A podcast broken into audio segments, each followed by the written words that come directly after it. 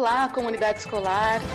Aqui é a professora Carla e estamos iniciando mais um podcast do Comando de Greve pela Vida, nós da MF Duque de Caxias.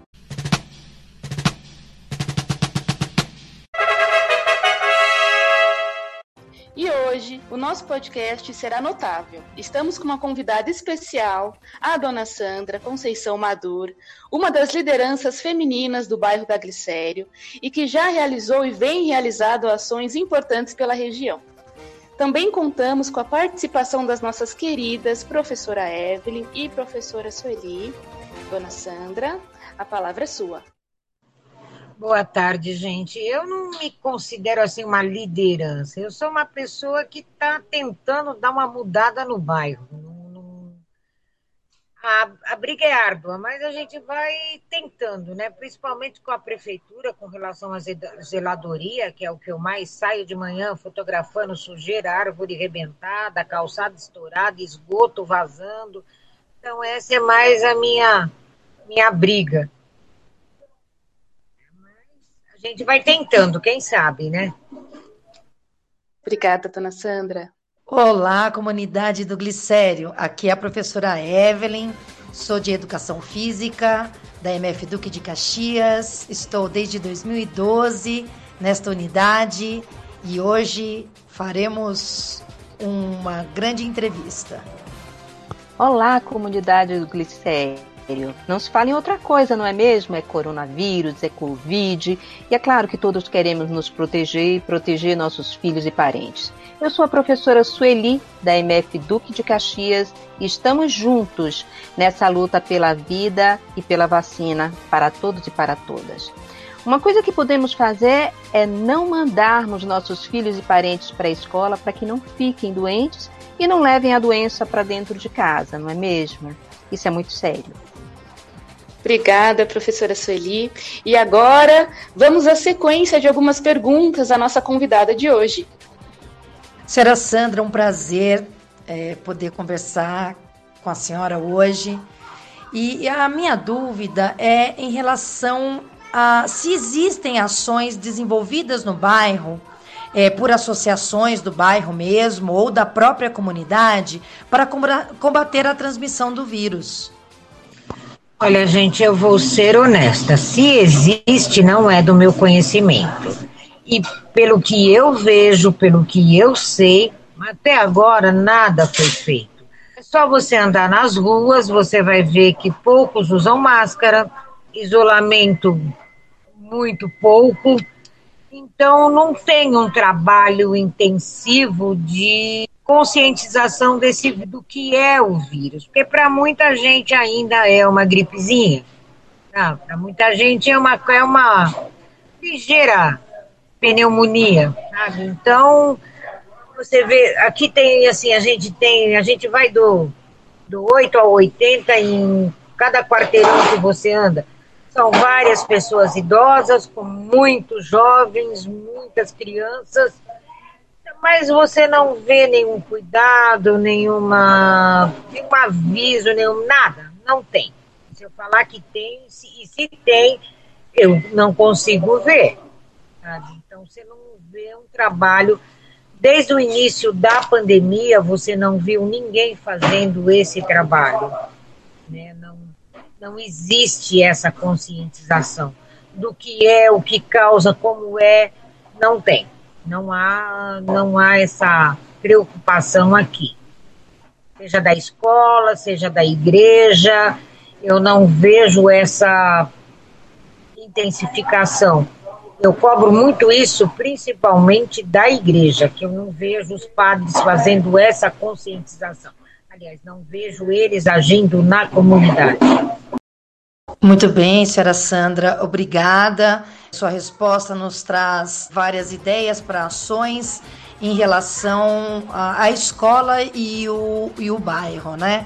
O quanto a escola será importante numa possível reabertura num momento mais seguro, né? Que não é este em que estamos. Agradeço imensamente a sua resposta. Obrigada, Evelyn. Pois não, Sueli? Dona Sandra, muito obrigada por estar aqui. E como é que a senhora tem visto a comunidade é, da Glicério com relação a esses protocolos de, de higiene, né? Em relação contra a Covid? Olha, assim, a gente tem um comércio aqui embaixo também. Então, você percebe que, assim, as pessoas mais velhas vêm com máscara. Alguns jovens, mas muito pouco, assim, vêm com máscara. Mas alguns têm o cuidado de, de pedir o álcool para passar.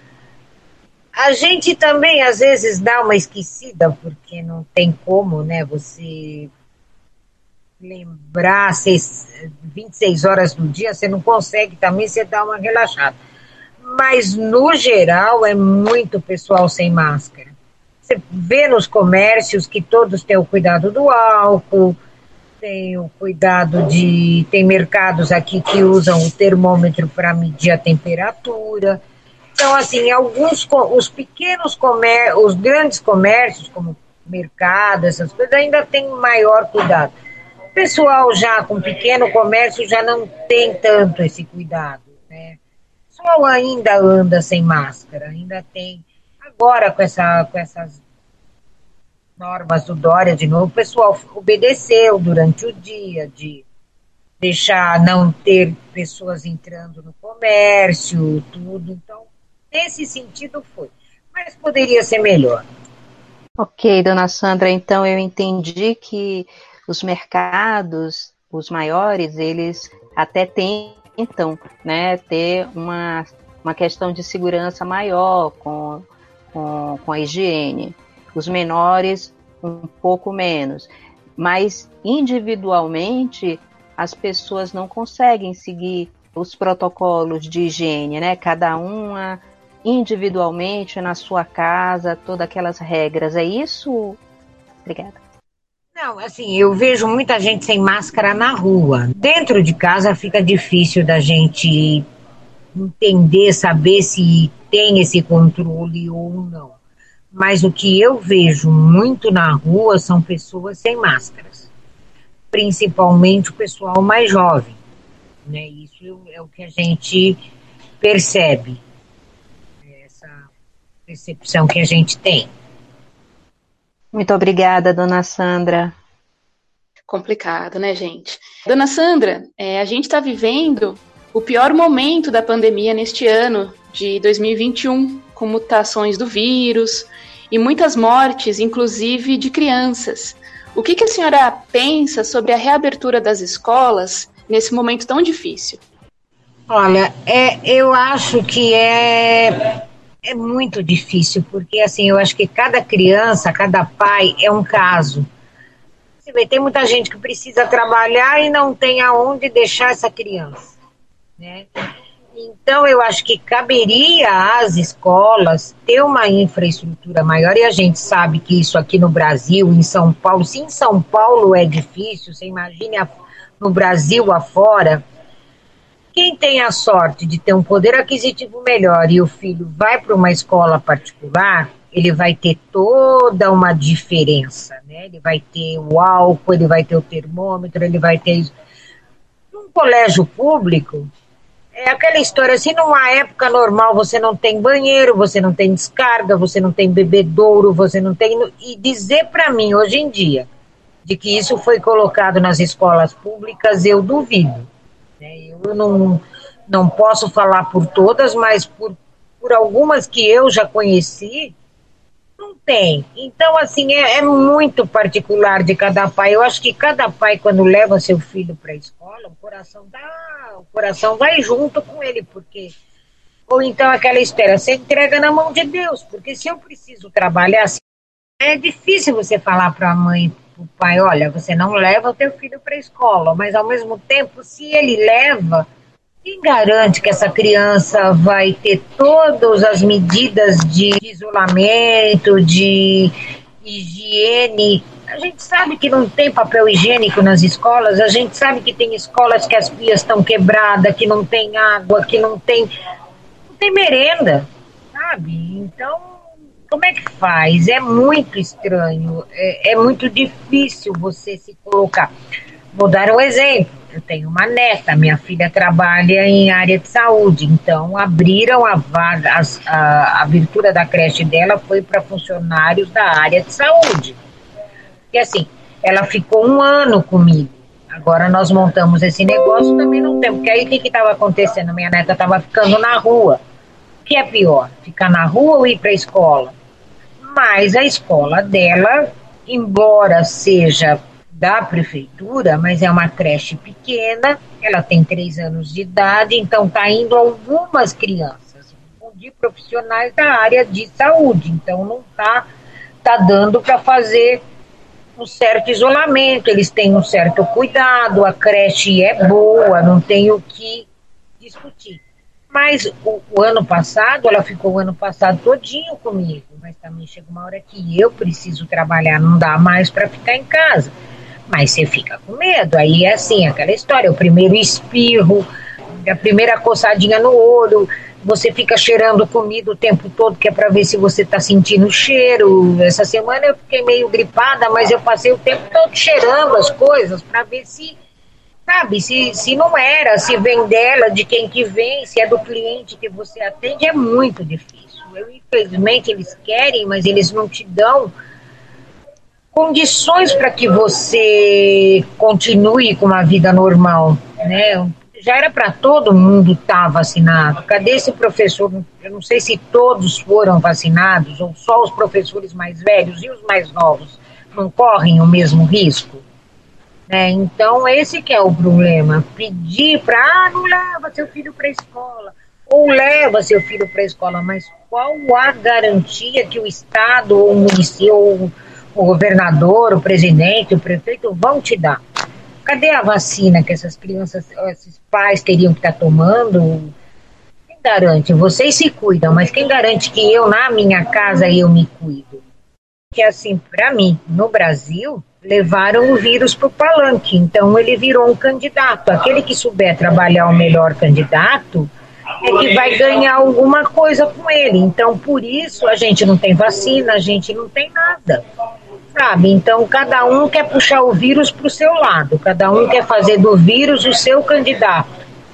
E quem sofre com isso, principalmente o pessoal de baixa renda, o pessoal menos favorecido, menos esclarecido. Porque cultura no Brasil é uma coisa que não interessa para ninguém. Os livros têm muitas letras, então dá trabalho. Né? Então é isso.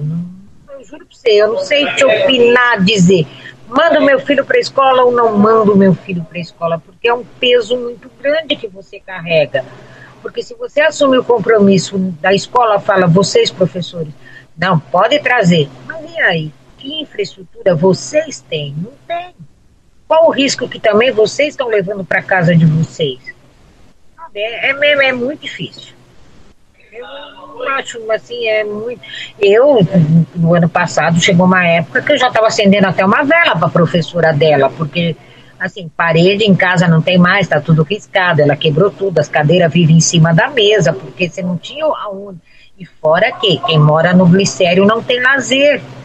Você não tem uma área de lazer, você não tem onde levar uma criança, você não tem nada. Eu acho que é o único momento que a criança tem de vida saudável é na escola, aqui no Glicério.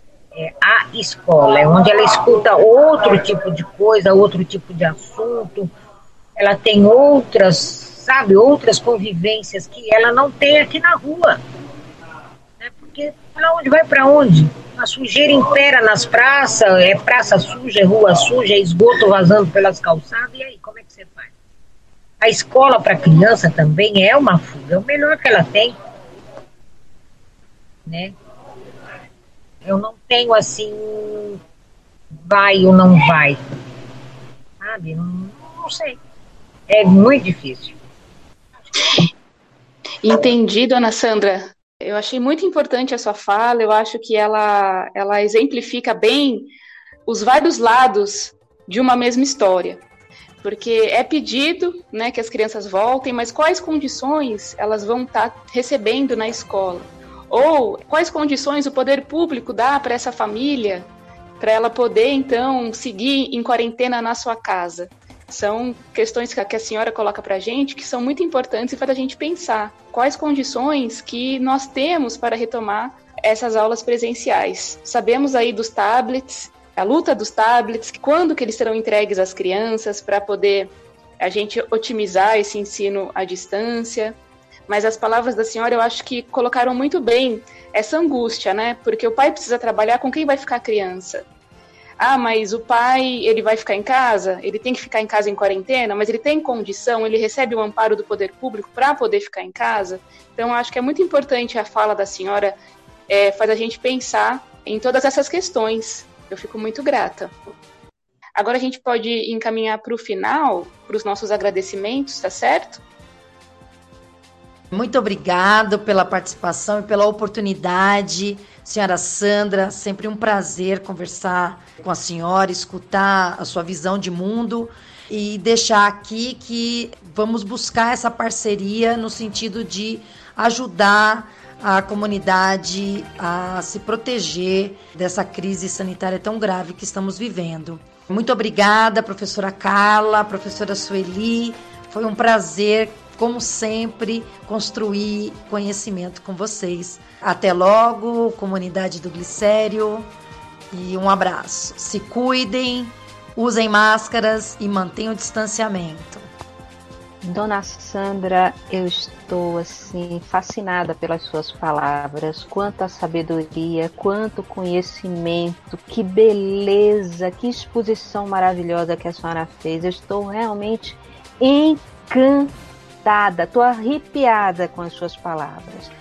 Nossa, foi muito ensinamento. Eu só tenho a agradecer por esse momento esplêndido que a senhora nos deu. A senhora foi muito explícita, muito simples no que a senhora fala, que todo mundo entende e de uma de uma profundidade, de um conhecimento. É, realmente eu tenho muito que agradecer, que aprendi demais com a sua fala agora. É muito bom para a gente refletir né, sobre todas as nossas os nossos caminhos e, as, e, e, o que a gente tem que fazer e o que como a gente tem que agir a senhora reforça muito a nossa luta de que todos temos os mesmos direitos, né, as mesmas as mesmas vontades de uma vida melhor, de uma vida com qualidade, né? É maravilhoso. Eu amei a senhora ter estar tá aqui com a gente e eu ter essa oportunidade de ouvi-la. Muito, muito, muito obrigada, né? E obrigada à professora Carla, à professora Evelyn. Muito obrigada, dona Sandra. Bom, gente, eu que agradeço vocês e só complementando que a diferença da pandemia do ano passado para essa, nós pegamos um período de eleição. A Evelyn lembra disso. Eu recebi, independente da dela, que foi dos professores, eu tive ajuda para fazer comida e ajudar o pessoal de rua político me ajudou com cestas básicas maravilhosas que eu consegui alimentar várias famílias, porque era época de eleição. Só que agora, segunda fase, não tem eleição, então não tem cesta básica, não tem material de limpeza, não tem nada. Porque agora não tem mais interesse. Né? Não precisa preencher a fichinha com RG, CPF, para depois o candidato mandar a cartinha para ajudar essas famílias, né? Então, assim, a gente pensa, as crianças vão para a escola, mas elas comem o que na casa delas? Elas não têm, muitas não têm. Principalmente esse pessoal que vem de fora do Brasil. Eu lembro que, assim, eu estava, quando a Evelyn deu aquelas cestas básicas para a gente entregar, pessoas falavam assim, ah, mas eles não são brasileiros. Por que, que vocês estão dando cesta básica para eles? Mas a fome deles não tem nação. Então, tem isso também. Eu acho que agora é muito mais agravante isso, que tem muita gente passando fome também. Eu vejo, a gente tem um comércio, a gente às vezes dá uma marmita para um, dá uma marmita para outro. Mas tem muita gente que passa pedindo comida. Porque as pessoas têm fome. Tem famílias que às vezes vem aí, tem uma moça senhora que vem ela e os dois filhos. Então tem esse lado também, né? A gente também tem que pensar por esse lado. Aí tem o aí o pessoal fala assim: ah, mas você vai lá no, bom prato, mas você tem que fazer um cadastro para receber essa marmita do bom prato. Só que tem muita gente que não lê e não escreve. Você tem o CIAT aqui no Glicério, que é para ajudar as pessoas com problema de vício, disso, aquilo, mentira, não é. é para trazer o pessoal da Cracolândia para eles desocuparem lá por interesses imobiliários. Mas o pessoal daqui nem água. Porque a maior necessidade do pessoal de rua aqui do Glicério é água. Eles têm muito mais vontade de beber água do que de comer. Porque eu lembro na época que a gente entregava marmita na rua, eles falavam, não, hoje eu já comi, dá para outro. Mas se a senhora tiver uma garrafa de água, eu quero. Máscara. Você vê ali no entorno do CIAT, é fome que eles sentem. Se a gente for ficar falando todos os problemas daqui, eu vou passar o dia. Mas é, é bem isso, é, é, é muito é muito estranho você não ver o poder público não tomando conhecimento disso, dessas pessoas que precisam, né? É, e não tem nada, e você fala assim, ah, mas eles têm aula virtual. Como se não tem dinheiro para pagar a internet? Estranho, é muito esquisito. Aí as pessoas falam, ah, mas você é de esquerda. Não, eu não sou, eu sou um ser humano que se preocupa com o ser humano. Eu não tenho partido, não me interessa o partido que for. Pode vir, sei lá, um ET aqui e ajudar, já vai estar tá bom demais. Mas você não tem isso, principalmente se esse pior momento da, da da pandemia fosse na época da, das eleições, nossa, ia ter cesta básica na minha casa que não ia acabar mais, ia lotar aquilo, sabe? Roupa, eu chegou uma hora que eu tinha que dar para instituição de caridade porque eu não tinha nem condições de entregar para os outros, de tanto que veio.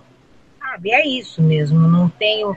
É difícil, eu sei que para vocês é difícil, mas para gente que veio também tá de mão amarrada, não fazer nada, sabe? Não, não Aí vinha um monte de gente aqui na época das eleições, ai, porque eu nasci no glicério, ai, porque eu conheço o glicério, ai, porque não sei o quê. Pô, meu, não, não é por aí, sabe? Vai andar pelo bairro, é igual subprefeito novo, também não vou tirar ele, muito bom, muito, sabe, tudo aquela coisa, a Rede Globo veio, anunciou, fez, aconteceu, mas os problemas estão aqui, ó, lá no Duque, na porta do Duque, eu já reclamei daquela árvore mil vezes, então, lá, o dia que cair, machucar uma criança ou quebrar um carro, alguma coisa, eles vão fazer. Mais ou menos isso. Desculpa se eu me excedi, mas é que tem hora que a gente perde a paciência e, sabe, quando te dão voz, você quer falar. Nossa, dona Sandra, eu sou muito grata a todas as presentes aqui pelo empenho em estarmos juntas Sou muito grata, dona Sandra, pela sua fala sincera, pela sua troca generosa, pelo seu choque de realidade que está dando na gente, nos nossos ouvintes. É, sou muito grata também às professoras Evelyn, Sueli, pela força e parceria de sempre. E a você, nosso caríssimo ouvinte, muito obrigado por ter nos acompanhado até aqui. Que todas, todos e todes estejam bem, se cuidem e, se possível, fiquem em casa. Falta emprego para aqueles que pegou pesado. Na cidade pressionado por necessidades. Um descendente dos palmares, é você sabe.